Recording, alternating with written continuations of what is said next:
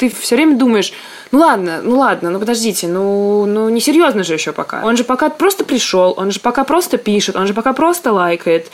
Проблема в том, что между вот этим просто пишет, просто лайкает и реально какими-то большими проблемами очень тонкая грань.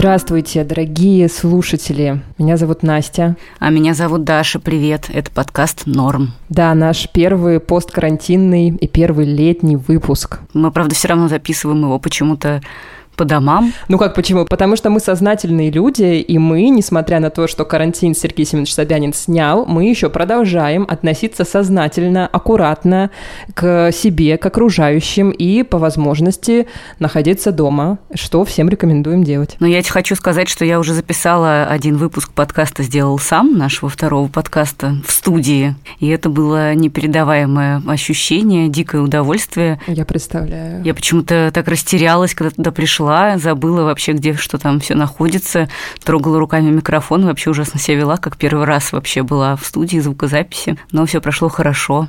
Так что мы тоже можем подумать о возвращении. Раз уж мы начали рассказывать про новые э, наши подкасты, расскажем вам еще о том, что вот мы несколько недель не выходили с новыми эпизодами Норма. Это было неспроста. Мы доделывали новый подкаст. Он называется «Новое материнство». И он выходит на Яндекс Музыке. И только там это подкаст об отношениях женщин с их материнской ролью и с нашими собственными мамами один получасовой выпуск, одна непростая история. Мы оставим ссылку на этот подкаст в описании эпизода. Слушайте его, и если вам понравится, рассказывайте о нем друзьям. Да, у нас вышел целиком первый сезон, там 10 выпусков, и примерно 5 часов вам понадобится, чтобы послушать его целиком. Всего-то. Да, всего-то. Это не то, что норм приходится слушать пока просто голова не опухнет. Ну чтобы следить за нами, за нашими проектами, за нашими обновлениями, подписывайтесь, пожалуйста, на наш Инстаграм и на наш Телеграм. Они называются That's Norm. Ссылки тоже в описании. Там а, всякие фотографии, анонсы, розыгрыши и разные другие штучки.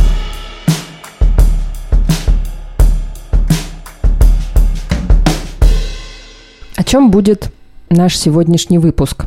У него есть предыстория, Некоторое время назад наши друзья, которые занимаются правозащитой, познакомили нас с Валерией Володиной, одной из главных героинь этого эпизода, женщиной, которую несколько лет преследовал сталкер. Собственно, он был не только ее сталкером, но и ее бывшим партнером, мужчиной, который причинил ей очень много боли и очень много вреда. Об этом чуть позже. Мы впечатлились вещами, которые нам рассказывала Валерия, и решили сделать эпизод о том, как одни люди преследуют других людей в интернете и за его пределами. Да, что вообще такое сталкинг, наверное, нужно пояснить. Это такое навязчивое и нежелательное внимание к человеку со стороны другого человека или группы людей. В Америке есть целая организация Stalking Resource Center, которая с 2002 года изучает проблемы преследования. И вот по ее данным, в Америке в 2010 году жертвами сталкинга стали больше 7 миллионов человек, почти 8 миллионов человек. И большинство из них, 61%, это женщины. В России таких исследований нет, нет, но, в общем, нет никаких оснований полагать, что у нас это не такая распространенная проблема. И я думаю, что с какими-то лайтовыми или не очень лайтовыми случаями сталкинга сталкивался, ну, примерно, наверное, каждый из нас. Но тут надо сказать, что сталкинг тоже бывает разным, и есть какие-то его вот эти лайтовые формы, о которых ты говоришь, какие-то легкие формы сталкинга в интернете, там проверить лайки под чьим-то постом, посмотреть э, список друзей, почитать посты, в том числе старые, интересующего тебя человека. Я думаю, что таким занимались все, но вот исследователи считают, что главный признак того, что вот этот бытовой сталкинг становится чем-то по-настоящему неприятным и серьезным, это систематичность. То есть, когда человек заходит на страницу к другому человеку снова и снова и снова, когда пишет ему против его воли раз за разом, когда появляется в его жизни, опять же, против его воли снова и снова. И вот в этом выпуске вы услышите именно такие истории. Истории людей, которых преследовали сталкеры и которые преследовали сами. Мы начнем с трех коротких историй о сталкерах, которые нашли наши продюсеры. Это история о таких формах сталкинга, с которыми встречаются сейчас многие, как нам кажется.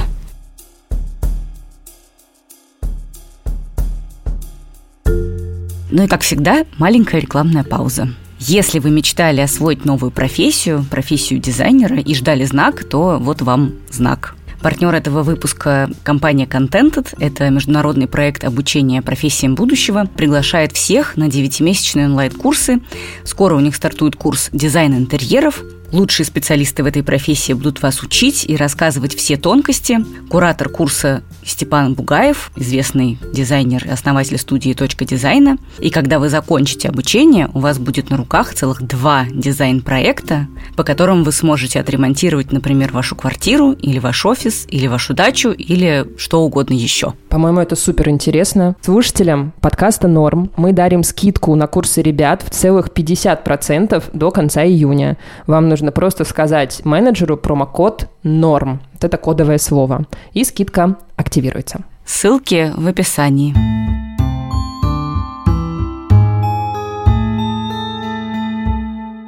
Я впервые с ним столкнулась. Это было начало июля. Рассказывает Даша. Она актриса. С будущим сталкером она познакомилась после одного из своих спектаклей. Мы с театром Док поехали в Ёж-Кралу на гастроли. Мы играли спектакль на фестивале, который проходил в поле. И после спектакля я стояла, говорила с кем-то возле костра, там такие костры большие, и свет только от них. Поэтому ты так особенно не, не видишь вообще народ вокруг. И тут так из темноты появляется такой очень большой человек, просто берет и спрашивает меня, как зовут? Я говорю, Даша. Он говорит, Жека. И на этом коммуникация заканчивается. Буквально через минут 10 я стою чуть ли не, не на том же месте. И тут посреди разговора из темноты так высовывается рука с букетом полевых цветов. Я вижу, что это рука Жеки, и он говорит мне, не удержался, улыбается такой. Ну, в общем, это был довольно обаятельный момент. Я взяла эти цветы и сказала спасибо. И дальше я уже вернулась в Москву. Смотрю, мне в друзья стучится Евгений Медведев в Фейсбуке. И он мне писал огромные сообщения в мессенджере, где пересказывал всю свою жизнь. Я признаться честно, читала их по диагонали, еще даже когда не знала, что это сталкер. Но заканчивались эти письма э, всякими пассажами вроде «Даша», там «Ты свет», который я долго не видел, и вот наконец-то увидел. И, ну, короче, свет моей жизни, вот это все. И мне было как-то от этого неуютно. Ну и, в общем, как-то сообщила человеку, что, знаете, мне некомфортно, а я еще с ним на «вы», мы не знаем друг друга, поэтому давайте все-таки мы не будем вот так вот общаться близко. Он спросил, ну, может быть, мы узнаем друг друга э, так вот в переписке получше. И я написала, что, знаете, нет, что-то мне некомфортно, поэтому я буду благодарна, если все-таки нет. И он вроде понял. Я еще подумала, о, надо же, так здорово. Взял и понял. Потом там были всякие протесты, бульвары, московское дело, вот это все. И я в запросах у себя вижу сообщение, значит, от какого-то персонажа тоже вроде вот этого. Как ты там не получила ли по голове от ментов? Я на это не ответила ничего. То есть я даже не думала ничего про этого человека особенно. Он мне писал в ВКонтакте тоже. Сначала под своим именем, а потом под каким-то вот из серии Женя чего-то там, был забанен, а потом началась какая-то супер неприятная уже история. Я открываю Facebook, вижу, что у меня там какое-то страшное количество уведомлений. Какой-то тоже не помню уже, как его звали, неважно. Полайкал, ну, штук 20, наверное, моих фотографий. Вот просто подряд там. Такой-то, такой-то лайкнул такую-то фотку, такую-то фотку, такую-то фотку, такую-то фотку. Я захожу на страницу, вижу, что ничего нет у этой страницы вообще. Ни друзей, ни общих друзей, ни какой-то нормальной фотографии. Кроме стены, которая вся состоит из перепостов моих фоток разных лет. Я как-то очень перепугалась, забанила его, написала э, паре друзей, получила какую-то поддержку, подумала, ладно, хрен с ним.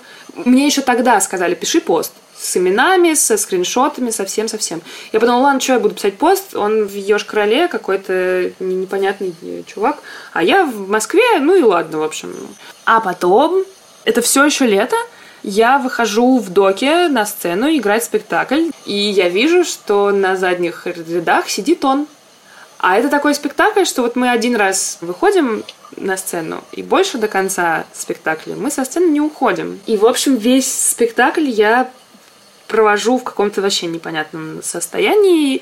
Я не помню, хорошо ли прошел этот спектакль или хорошо ли я его сыграла, но даже если да, это далось мне очень тяжело, потому что, конечно, все внимание мое на этом человеке, и это неприятно, потому что, ну, я сижу и думаю, э, э, вот, вот он чего пришел делать?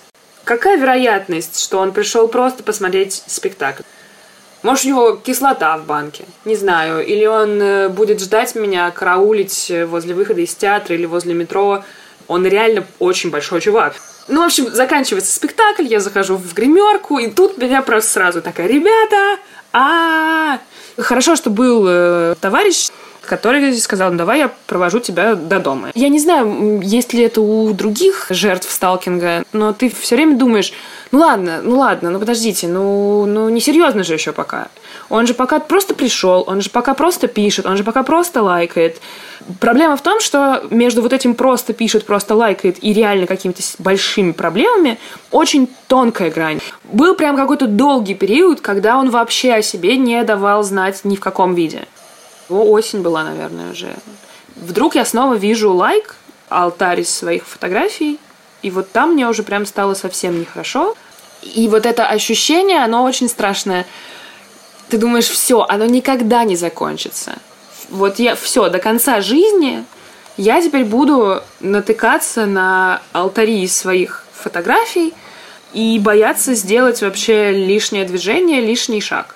Сделала скриншот странички, написала большой пост с именами, со всей историей, ну, я, короче, сразу написала в посте, что, типа, ребят, если вы думаете, что я хвастаюсь, идите лесом. Здесь нечем хвастаться, потому что в том факте, что у меня есть сталкер, абсолютно 0% моего достижения. На моем месте может быть любой другой человек. И куча народу мне и в комментариях, и в личку писали, что, знаешь, а у меня тоже был такой случай. У кого-то был сталкер на протяжении двух лет, у кого-то был сталкер на протяжении десяти лет. Я после того поста написала еще организаторке гастролей наших, которая знает этого э, товарища. Я хочу его точное имя, точную фамилию и фотографию, потому что я хочу э, показать его администратором всех проектов, на которых я есть, чтобы его не пускали. И, пожалуйста, поговорите с ним, потому что какого вообще черта. И она, с одной стороны, меня поняла, с другой стороны, ну, видимо, есть этот момент, тебе очень неприятно признавать про какого-то своего хорошего знакомого, что он может вести себя как-то нехорошо по отношению к другим людям. Поэтому она меня спросила в какой-то момент, типа, ну, может быть, он просто так сильно влюбился? Я подумала, что я не хочу сейчас э, объяснять ей все это. Я просто сказала спасибо, что вы поговорили. Она действительно с ним поговорила, и он написал мне в ВКонтакте. Да, я, наверное, действительно переборщил. Что-то типа «прощай, спасибо, что ты есть». Помню, что показала это сообщение как раз подруге, которая за мной следила в хорошем смысле этого слова. И она такая «мы ему не верим». «М-м, нет, мы ему не верим. Я действительно ему не поверила.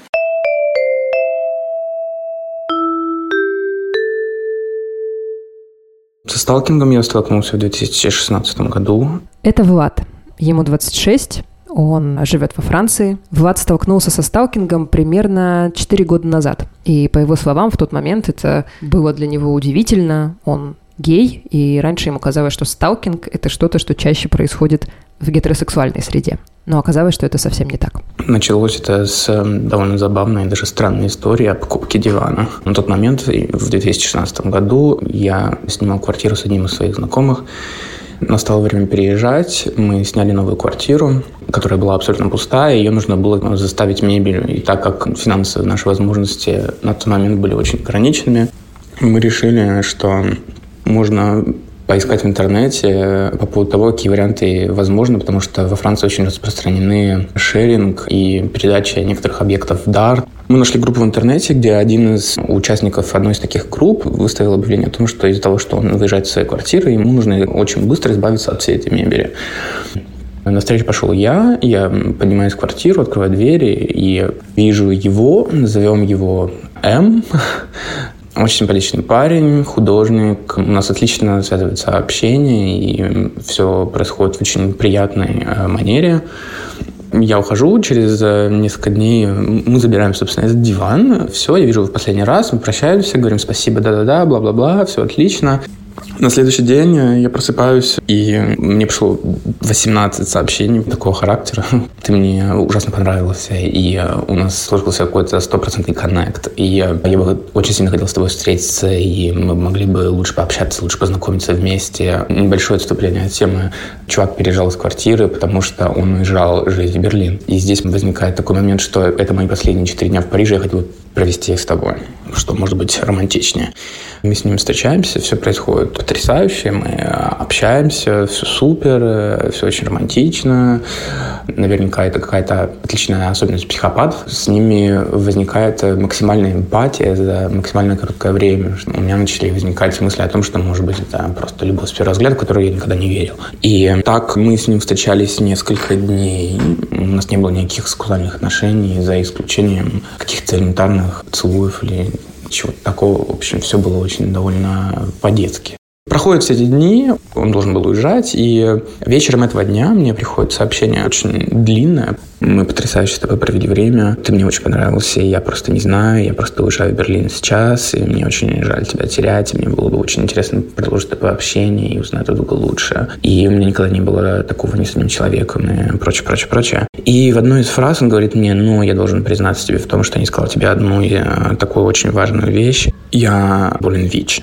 Мы считаем нужным сделать здесь ремарку о том, что ВИЧ – это вирус иммунодефицита человека. В наши дни он успешно поддается терапии. Человек с ВИЧ, который принимает лекарства, может жить долго и хорошо себя чувствовать, а также, если он предохраняется, не передавать инфекцию своим партнерам. Но то, что мне задело, это было то, что мне это сказали через э, несколько дней нашего общения, а не сразу, и я начал об этом как бы довольно думать, немного подгрузился, и в итоге потом ответил ему, наверное, через день, и написал ему о том, что, слушай, действительно очень потрясающе провели время, но для меня очень странно то, что ты не сказал мне о таких вещах, ты мог бы сказать мне об этом заранее, так как ты знаешь того, что у тебя ВИЧ, а для меня у тебя органы не вылезли, и мне нужно подумать, на что мне начинается какая-то очень странная, я даже не понял, откуда волна какого-то хейтерства по поводу того, что да ты просто не понимаешь, что ты говоришь, прекрати просто стигматизировать людей, которые больны ВИЧ. Я начинаю объяснять о том, что это не имеет никакого отношения к стигматизации людей с ВИЧ, и то, что я абсолютно нормально к этому отношусь, меня просто очень задел тот факт, что он сказал мне об этом заранее. В какой момент мне просто начинает приходить целая тонна сообщений, на что как бы я не особенно отвечаю. Я думаю, что, блин, это очень странно, и я просто начинаю их игнорировать. И мне начинают поступать какие-то звонки с каких-то очень странных номеров, из Франции, из Англии. Вообще я не знаю, каким образом, там, что он это делал. Просто звонки, это он или то, что поговорить со мной. Я говорю, чувак, слушай, это очень странно, и мне это не особенно нравится. Все это длилось, наверное, где-то месяца два. И через два месяца мне начинают просто приходить какие-то фотографии на мою почту, на мой телефон, какие-то фотографии члена и других откровенных частей тела. Я просто, естественно, все это э, удаляю из телефона. В какой-то момент мне приходит очередное сообщение из ряда «Я стою под твоим домом». И я просто подхожу к своему окну, он действительно стоит под моим домом. Я просто закрываю шторы, я просто сижу. И на протяжении, наверное, трех-четырех дней он приходил, мне приходили, сообщения. На тот момент я мог быть, например, на работе, но я знал, то, что если он отправляет мне сообщение, потому что он стоит под моим домом, он стоит под моим домом. Прекратилось это спустя год я перестал получать все эти сообщения и, и как-то начал более-менее жить спокойно от него, но изредка мне раз в 3-4 месяца мне может прийти какой-нибудь имейл и опять очередное сообщение с текстом из ряда «давай заблокируй меня, сука, еще раз». Я считаю, что сталкинг — это ужасно, это невыносимо, эмоционально выматывающий опыт. Сталкер — это тот человек, которому все равно на другого человека. И единственное, что его интересует, — удовлетворение своих собственных желаний, собственных потребностей, собственного эго.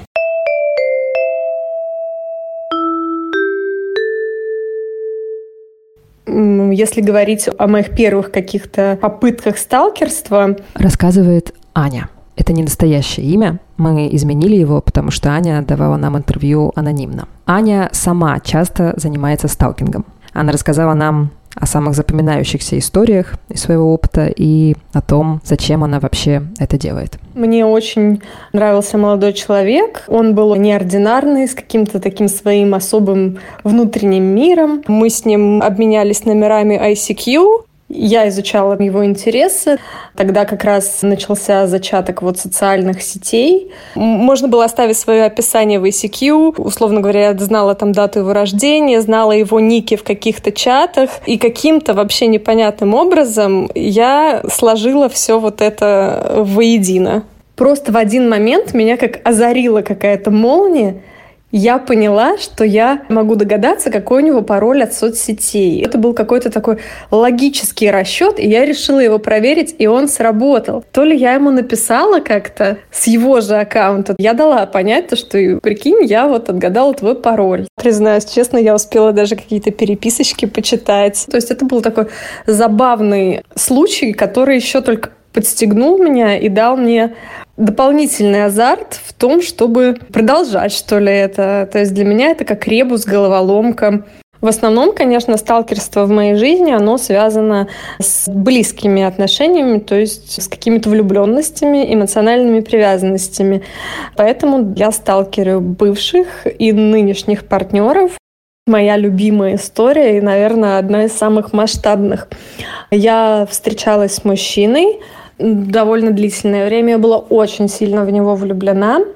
Мы расстались. И у меня не было каких-то ответов на вопрос, почему так произошло, что было не так. Мы были с ними друзья на Фейсбуке, и я зачем-то продолжала смотреть, кого он добавляет в друзья. И помню в один момент мое внимание привлекает какая-то девушка. То есть вот это тоже сработало на интуитивном уровне. Я понимаю то, что вот здесь что-то есть, это нужно проверить. И примерно в то же время на Фейсбуке появляется его новая фотография, где он очень четко виден, а рядом с ним стоит какая-то девушка, у которой Лицо получается не в кадре, но хорошо видно платье, хорошо видно цвет волос, тип фигуры и красный кошелек в руках. И видно по фотографии то, что они вместе на каком-то мероприятии. Мне становится дико интересно, это ли эта девушка, что это за девушка. Я э, начинаю смотреть ее профиль на Фейсбуке, но там нету ничего. Нашла ее в Инстаграме. Инстаграм закрыт. Я нахожу ее профиль ВКонтакте перетрясла весь ее список друзей ВКонтакте, нашла ее подругу, у которой нет Инстаграма, сделала Инстаграм на имя ее подруги и добавилась к ней в друзья.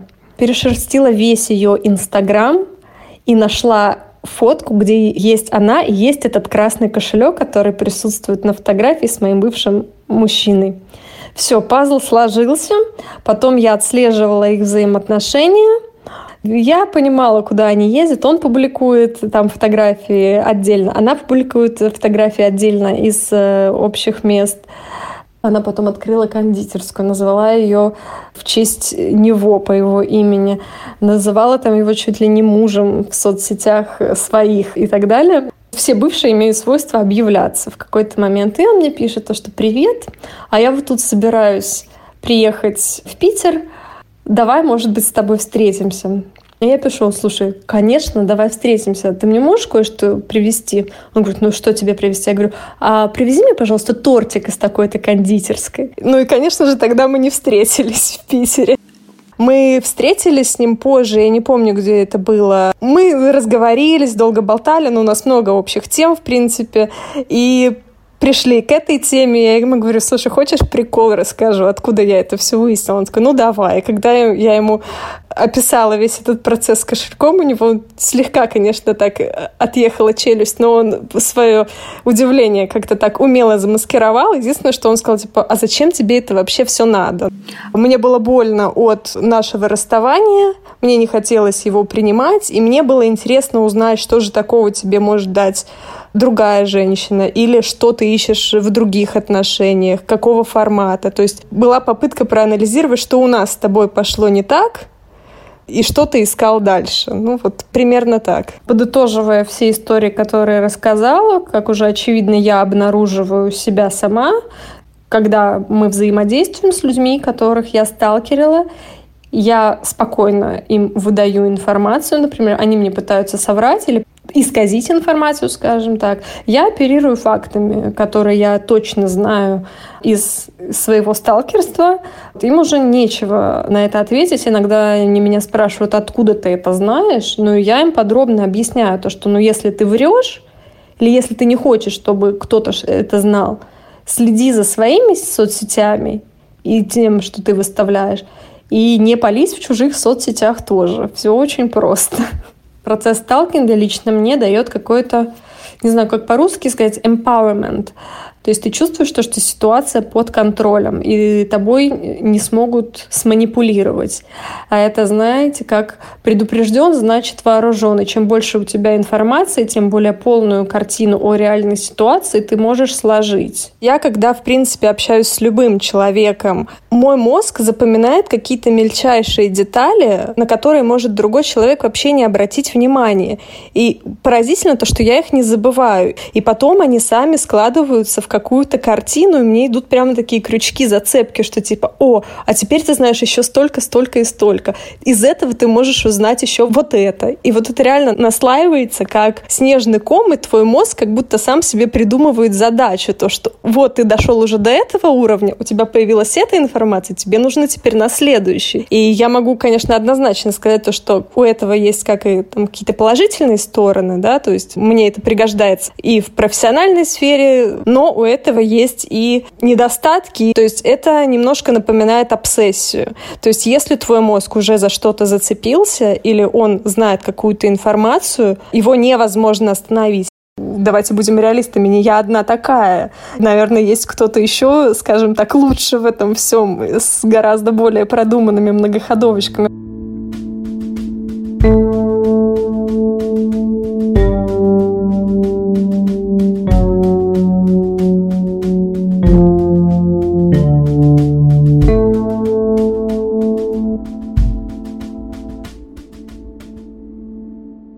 Ну что, Даш, какие у тебя мысли после этих историй? Слушай, ну, конечно, истории Даши и Влада ужасные, очень неприятные, и я думаю, что им было и очень страшно. Но в целом это такие истории довольно типичные. То есть я много раз слышала жалобы от разных знакомых на такие штуки. Кто-то меня спрашивал, нет ли контакта психотерапевта, чтобы вот справиться как-то с такими вещами. Кто-то тоже спрашивал какого-то совета и так далее. И, в общем, ну, к сожалению, мы вот к таким историям немножечко привыкли и относимся к ним, наверное, как типа, ну, окей.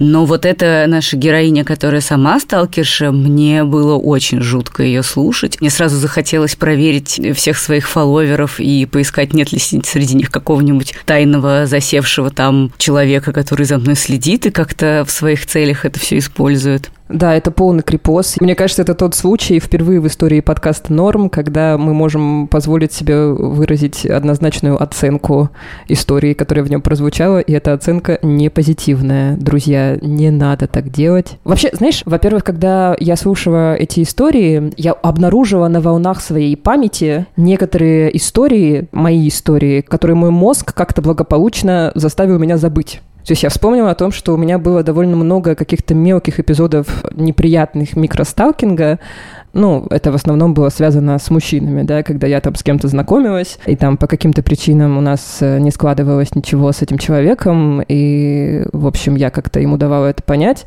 а он продолжал мне писать и продолжал мне там звонить и что-то еще такое это все доходило тоже до какого-то бана в соцсетях, и таких историй было несколько, и надо сказать, что я их очень удачно забыла, может быть, потому что про какие-то такие неприятные случаи микроагрессии в свой адрес, ну, в общем-то, сталкинг — это, мне кажется, тоже такая форма агрессии ты как-то с удовольствием забываешь про это. И мне кажется, что вообще-то, наверное, каждая женщина уж точно с таким сталкивалась хотя бы раз. Ну да. Я, кстати, вспомнила сейчас, что у меня был какой-то ну, как не то чтобы даже кавалер, а просто какой-то человек, с которым я познакомилась по работе, и он почему-то мной заинтересовался, и в какой-то момент начал мне кидать в мессенджеры куски каких-то текстов, и я такая, что это такое? А он говорит, а это я нашел твой ЖЖ, и типа прочитал, э, что ты писал в 2005 году, то есть человек сильно запарился, нашел какой-то, отлистал его очень далеко вниз, и ты как бы думаешь, ну, как мне это воспринять? Как то, что человек очень сильно мной заинтересовался, и типа это прикольно, или это все-таки супер крипозно? Но я решила, что это супер крипозно, честно говоря. Но при этом еще я хочу сказать, что довольно много раз в каких-то частных разговорах с друзьями, с приятелями я слышала признание разных людей в том, что когда они находятся в состоянии какой-то сильной обсессии по конкретному человеку, ну, как правило, это происходит в периоды влюбленности или расставания, то люди превращаются сталкеров. Люди постоянно заходят на, на чью-нибудь страницу в Фейсбуке или там ВКонтакте, создают фейки, чтобы смотреть сторисы даже.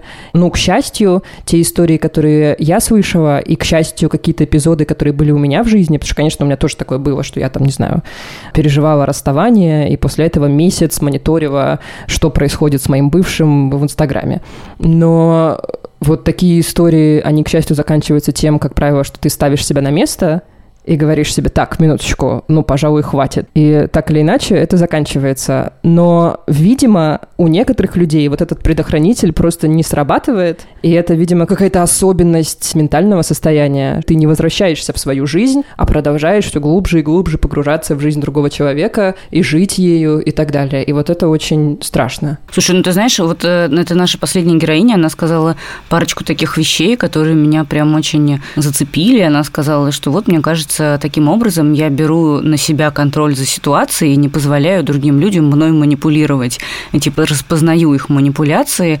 А вот если бы я не сталкерила и не знала, что у них происходит в жизни, я бы ну, не знала бы, что они хотят меня обмануть или как-то еще так со мной повести. И мне показалось, что это какие-то тревожные слова, ну, как-то хочется ей пожелать, чтобы она какими-то другими способами научилась распознавать манипуляции, если честно. И еще я подумала, что на самом деле ведь прикольно, что у нее так работает мозг, ведь, ну, так если абстрагироваться, это достаточно прикольно, что у нее такие логические связи связываются, она какие-то решает логические задачки и в каком-то смысле очень хорошо понимает человеческую психологию, и, наверное, она могла бы работать каким-нибудь очень классным журналистом-расследователем или частным детективом, э, ну, вот как бы не применяя это все на своих каких-то бывших и близких, а в доброе русло как бы перевести эту суперспособность. Да. Да, когда такие навыки применяются в личной жизни, это очень пугает. Причем это пугает, я думаю, как и людей, которые с этим сталкиваются напрямую, так и людей, которые об этом просто слышат. В конце героиня наша сказала, что она не одна такая, и есть сталкеры с гораздо более продуманными многоходовочками. К сожалению, это правда, и такие люди могут испортить жизнь другого человека и сломать ее на долгие годы.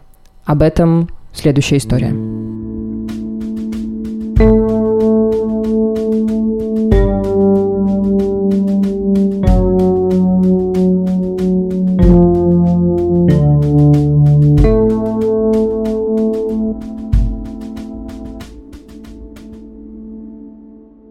Познакомились с Алаевым в ноябре 2014 года. Какое-то время мы просто встречались. Это Валерия Володина. Она живет в Ульяновске, хотя сначала своей истории успела пожить уже во многих местах. Ей 35 лет, у нее есть сын-подросток от первого брака, он будет упомянут в этом разговоре. Валерия дала нам интервью про свои отношения с бывшим молодым человеком, который стал ее агрессивным сталкером. Его зовут Рашат Салаев. На протяжении всего этого разговора она будет называть его Салаев. На тот момент у меня уже были отношения. Ну, так сложилось, что вот какая-то у нас страсть, что ли, вспыхнула. Но я не думала, что это все серьезно. А в конце концов, э, Салаев вынудил меня прекратить предыдущие отношения, и мы съехались. Уже 15 год. Недолго себя заставил ждать ад, то есть он на основании того, что вот я могла себе позволить отношения, будучи уже в других отношениях, значит, я уже такая падшая женщина, могла так с кем-то другим поступить, значит, могу и с ним тоже.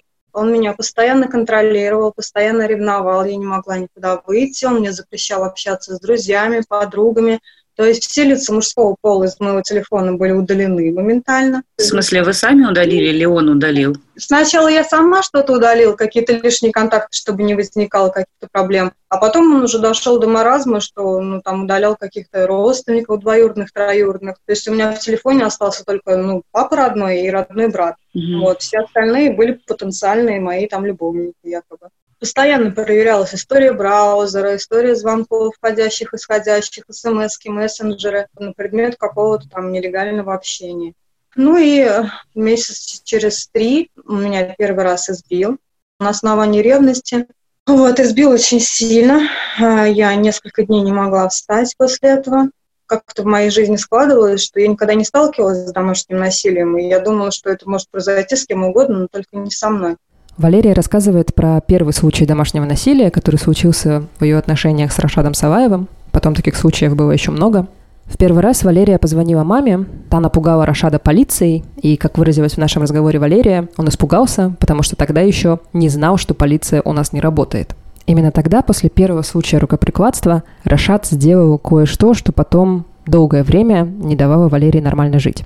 Он забрал ее телефон – а на тот момент, когда вот он меня первый раз избил, он отнял у меня телефон, скачал себе всю информацию, то есть весь фотоархив, который был в телефоне. Не буду скрывать, там также были интимные фотографии. Я думаю, это сейчас никого не удивишь этим. Ну, конечно, да. Вот. До любого человека наверняка есть какие-то снимки, которые не предназначены для общего пользования.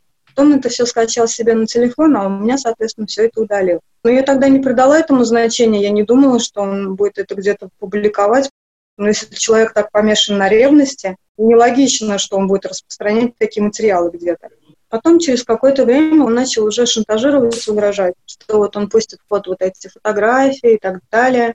На тот момент я еще и не обращалась даже в полицию. То есть я была так напугана, так mm-hmm. вообще морально сломлена, что ли, скажем. После того первого случая Рашад долго просил Валерию ее простить. Потом угрожал, потом снова напоминал об их конфетно-букетном времени. После цикла таких манипуляций они снова ненадолго сошлись.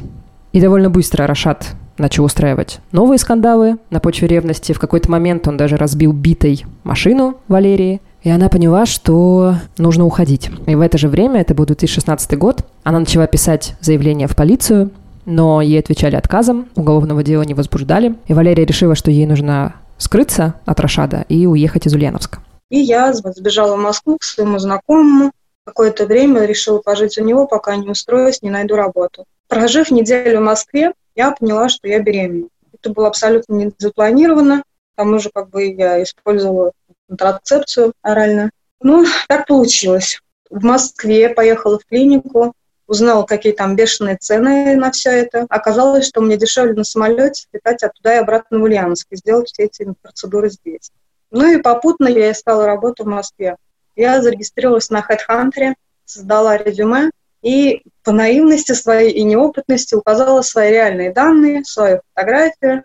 А он, видимо, ну, предугадывая мои действия, создал на HeadHunter резюме работодателя, вычислил меня и написал мне с предложением о работе администратор загородной турбазы Mm-hmm. График работы, зарплаты, меня все устраивало более чем. И, значит, мне звонит некий Дмитрий, скажу сразу, у Салаева есть акцент. То есть, если бы лично он мне звонил, я бы его узнала.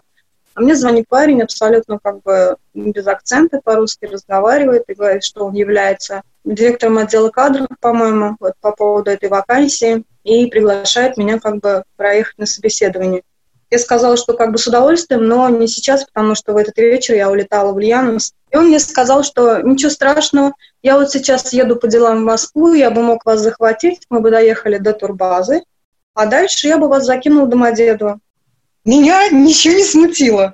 Я, видимо, такая наивная была на тот момент. Заезжает, значит, этот парень за мной, черный автомобиль Opel Zafira. Я ну, со спортивной сумкой сажусь в машину. Москву на тот момент вообще абсолютно не знала, но даже не зная Москву, я поняла, что мы ездим по кругу. То есть я два или три раза увидела один магазин. В итоге я спрашиваю водителя, я говорю, а в чем дело, почему мы по округами ездим? И он такой, да нет, ничего, там просто пробка, я хотел объехать, вот неудачно, какие-то вот отмазки.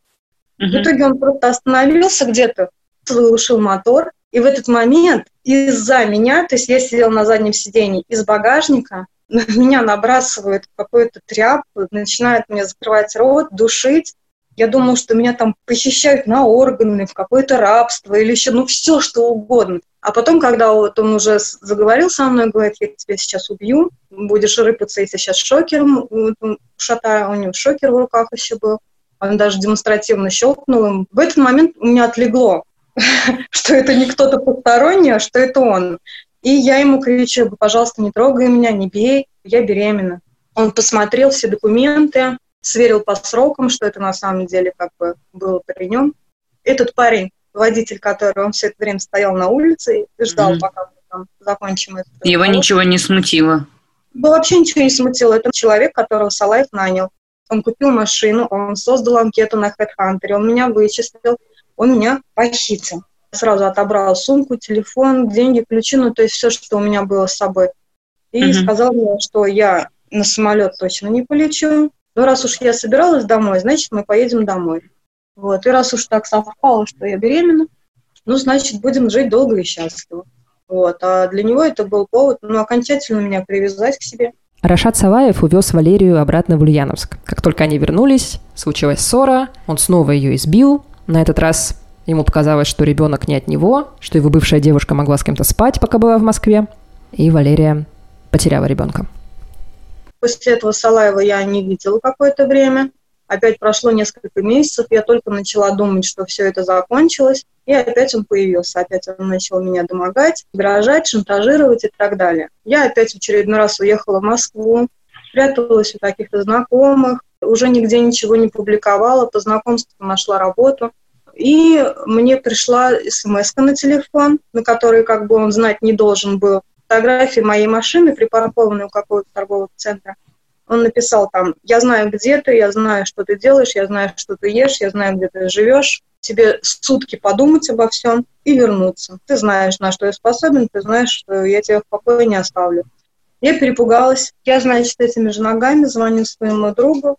Он заехал за мной, и я говорю, нам нужно срочно поехать продать эту машину, и я на какое-то время уеду в другой город, в Самару, к своим знакомым тоже.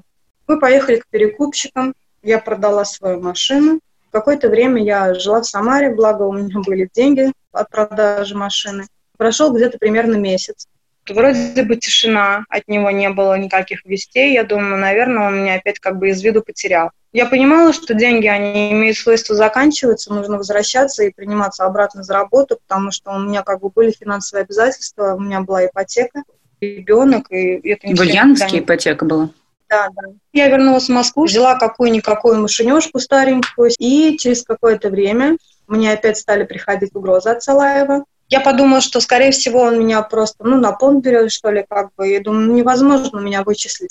Я сим-карты меняла каждые три дня. Я с родственниками практически на связь не выходила. Но я на тот момент еще не осознавала всех его возможностей, что он может на самом деле из-под земли достать, если ему mm-hmm. надо. И просто перестала обращать на это внимание. Каждый его номер заносила в черный список, меняла номера и устроилась на работу в кафе. В один прекрасный день я думаю, поеду, съезжу до магазина была суббота, и на улице люди гуляли, вот это меня спасло. Я сажусь в свою машину, и я буквально не успела закрыть свою дверь водительскую, распахивается пассажирская, запрыгивает Салаев. Ходом начинает меня опять душить, закрывать мне рот. На нем какая-то панамка была несусветная, но, видимо, как-то шифровался.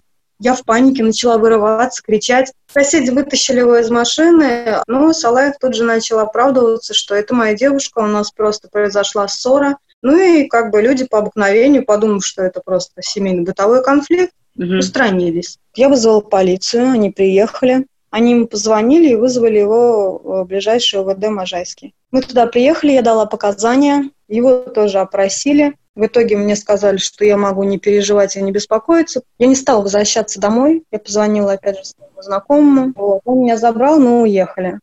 Через 40 минут, как мы уехали из отделения полиции, он снова начинает мне звонить и писать, меня уже отпустили, я уже как бы вот спокойно гуляю. Где Хорошо. ты? Давай подъезжай к своей квартире. Я же тебе сказала, что все твои усилия бесполезны. Угу. Вот, я тебя все равно найду, из-под земли достану, и без тебя жить не могу.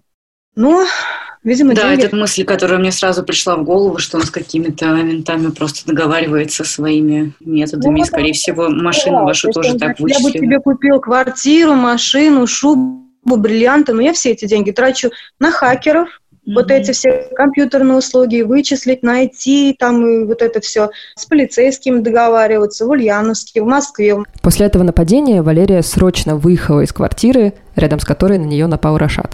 Ей стали каждый день приходить от него смс как она выражается, с бредом сумасшедшего. «Люблю», «убью», «ненавижу», «зарою», «вернись ко мне». Вот это все сплошным потоком. Через какое-то время Рашат написал, что в порыве ярости перерезал Валерии на машине тормоза. Ей нельзя садиться за руль. Она, естественно, была в шоке, написала новое заявление в полицию, но ей снова отказали в возбуждении уголовного дела, мотивировав это тем, что, ну, все-таки она не разбилась этот стата. А значит, никакого ущерба ей не нанесли. В ВВД ей сказали следующее. Ну что мы можем поделать? Как-то он вас все время находит. Наверное, сливают родственники. Подумайте, где происходит утечка. Тем временем Рашат не унимался, и вскоре, в 2017 году, с Валерией стали происходить новые неприятные вещи. Какое-то время я еще прожила в Москве, потом решила вернуться все-таки домой. Попутно ВКонтакте начали появляться фейковые страницы с моими фотографиями. То есть этот человек создавал фейковый аккаунт, добавлял mm-hmm. туда сначала приличные фотографии, там были мои настоящие анкетные данные, и набирал туда друзей различных. Начиная от моих родственников, заканчивая друзьями сына, одноклассниками, классной руководительницей. Боже, какой вот. ужас. И вот когда там определенная аудитория набралась, он начал выкладывать туда уже интимные снимки, видео. То есть тот архив, который у меня был на телефоне в самую первую нашу ссору, которую он скачал, детям на тот момент еще не было 14 лет, которых он там друзья набрал. Мало того, что это просто распространение порнографии, так еще и среди детей, не достигших 14 лет, mm-hmm. по этому факту тоже было написано заявление, никаких мер не было принято. Продолжились вот эти все угрозы, и один с другим начали фейки множиться. Полиция не предприняла ровным счетом ничего. Я удаляла эти фейки, обращаясь в техподдержку. Потом они стали появляться в Инстаграме. Тот же самый набор фотографий. Также он выкладывал мой скрин паспорта и писал, что полечу куда угодно, с кем угодно, расплачусь натурой, вот мой паспорт и так далее и тому подобное. А в полиции мне все это время говорили, ну, почему вы так уверены, что это Салай? А вы можете это доказать? Я говорю, по-моему, это ваша работа доказывать и выяснять. Я говорю, у меня есть все основания полагать, что это он. Рашат Салаев продолжал терроризировать Валерию не только в интернете, но и за его пределами. Он еще появлялся, однажды приехал к ней, настойчиво потребовал встретиться и снова избил. Это был длинный и чудовищный цикл преследований. Все это время Валерии не удавалось добиться от полиции возбуждения уголовного дела. Ни из-за нападения, ни из-за угроз убийством, ни даже из-за испорченных тормозов в машине. Но, к счастью, в 2017-м ее познакомили с Мари Давтян, это адвокат и руководительница Центра защиты пострадавших от домашнего насилия. Мари, в свою очередь, направила Валерию к юристам организации «Правовая инициатива». Они стали заниматься ее делом. В 2018 году у Валерии получилось уехать из России, и в этом же году она подала жалобу в ЕСПЧ. В 2019 году ее удовлетворили. Европейский суд по правам человека впервые признал дискриминацией бездействие российских властей, которые не предпринимают необходимых мер для борьбы с домашним насилием. Суд обязал российские власти выплатить Валерии 20 тысяч евро в качестве компенсации морального вреда и еще почти 6 тысяч судебных издержек. Ей их выплатили совсем недавно, уже в дни коронавирусной пандемии. Валерия говорит, что она этого уже даже не ждала, тем более в 2020 году Владимир Путин предложил зафиксировать в Конституции, что международное право не должно иметь приоритета над российским. Мы знаем, что это одна из поправок в Конституцию, за принятие которых страна будет голосовать 1 июля. Тем временем сталкер Валерии не понес никакого наказания, но перестал ее преследовать. Последний раз она видела его два года назад. За эти два года об ее деле много писали, она дала много интервью с реальными именами, и вот как она рассказывает о том, что в это время происходило в ее жизни. Закончилось все на самом деле вот то, что в ноябре последний раз в 2018 году я вот видела его на очной ставке. После этого ни звонков, ни смс от него нет, я его не вижу, не слышу. Но я как бы и сама, я ни в каких соцсетях не состою, я нигде ничего не публикую. и фамилию сменила, и вообще на дно залегла, скажем так. А потом случился ЕСПЧ, я вернулась для того, чтобы здесь решать эти юридические дела с компенсацией. И вот в данный момент вот из-за коронавируса я здесь нахожусь и уехать не могу. А как вы собираетесь Походу... Э, в Европу вернуться, да? Я собираюсь, да, вернуться, потому что, ну, здесь это вообще полностью... Страшно. Здесь человек, который не имеет гражданства, но имеет деньги, может терроризировать любого другого гражданина, а то и целую семью, абсолютно без последствий. Да, в Европе да. там и ордера, и отношения полиции другое. У нас, если увидишь полицейского, дорогу переходишь, лишь бы проблем не нажить. А там, если Правда. у тебя проблемы, ты сама ищешь полицейского. Я могу вас спросить насчет э, вашего сына. Я так поняла, что какое-то время он жил не с вами. На то время, когда я уезжала из Ульяновска, я оставляла сына жить со своей мамой. Естественно, у сына тоже были психологические проблемы, когда вот это все в школе выяснилось, вот это позорище. Ну, сами понимаете, мальчишки, подростки. Ну и как-то это все на самом деле улеглось. И плюс еще как бы у нас на самом деле очень хорошая школа была, гимназия. То есть и родители адекватные, и дети понимающие. То есть не было какой-то такой травли. Вы с ним обсуждали эту историю как-то, эту ситуацию? Ну, конечно, мы все это обсуждали. Я не стала там врать, что-то придумывать, что это там фотомонтаж и так далее. То есть я с ним все время разговаривала как со взрослым человеком. Угу. Я говорю, да, вот у меня были такие фотографии, но я говорю, я этого человека любила, я не ожидала, что вот он окажется таким подлецом, что будет как-то против меня эти фотографии использовать. Вы такая молодец и такая сильная женщина, и вообще восхищаюсь тем, что вы так про это, про все рассказываете. Ну, потому что я уже столько да. слез пролила, и тоже сама к психиатру обращалась, то, то есть курс терапии проходила. Скажите, пожалуйста, как вы думаете, почему он от вас отстал? Ему просто надоело или он испугался в какой-то момент? Ну, я не думаю, что это могло продолжаться бесконечно. Рано или поздно у него закончатся ресурсы, либо моральные, либо материальные. Мне в полиции последний раз сказали, что его допрашивали в декабре в прошлом mm-hmm. году. Mm-hmm. Якобы он по-прежнему в данный момент живет в Москве, жив-здоров и вроде как бы даже женился. Очень жаль, конечно, эту девушку. Да.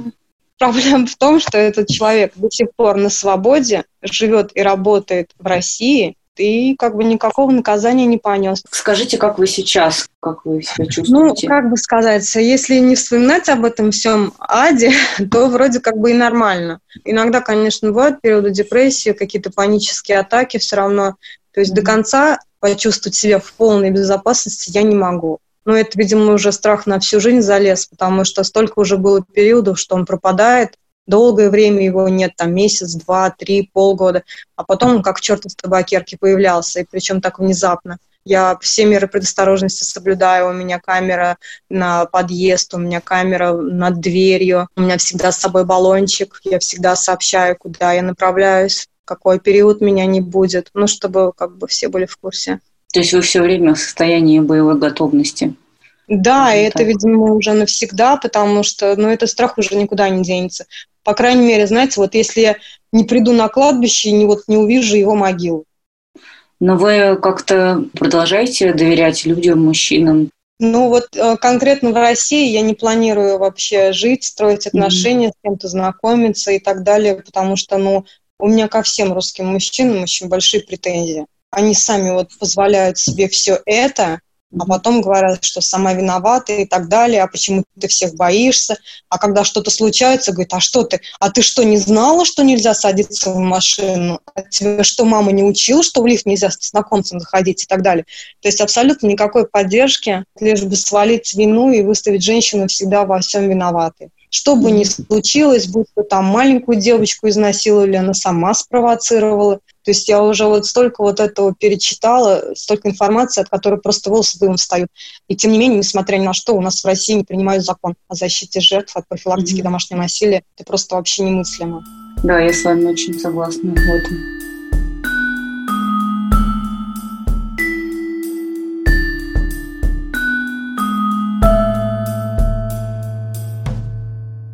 Это был подкаст «Норм».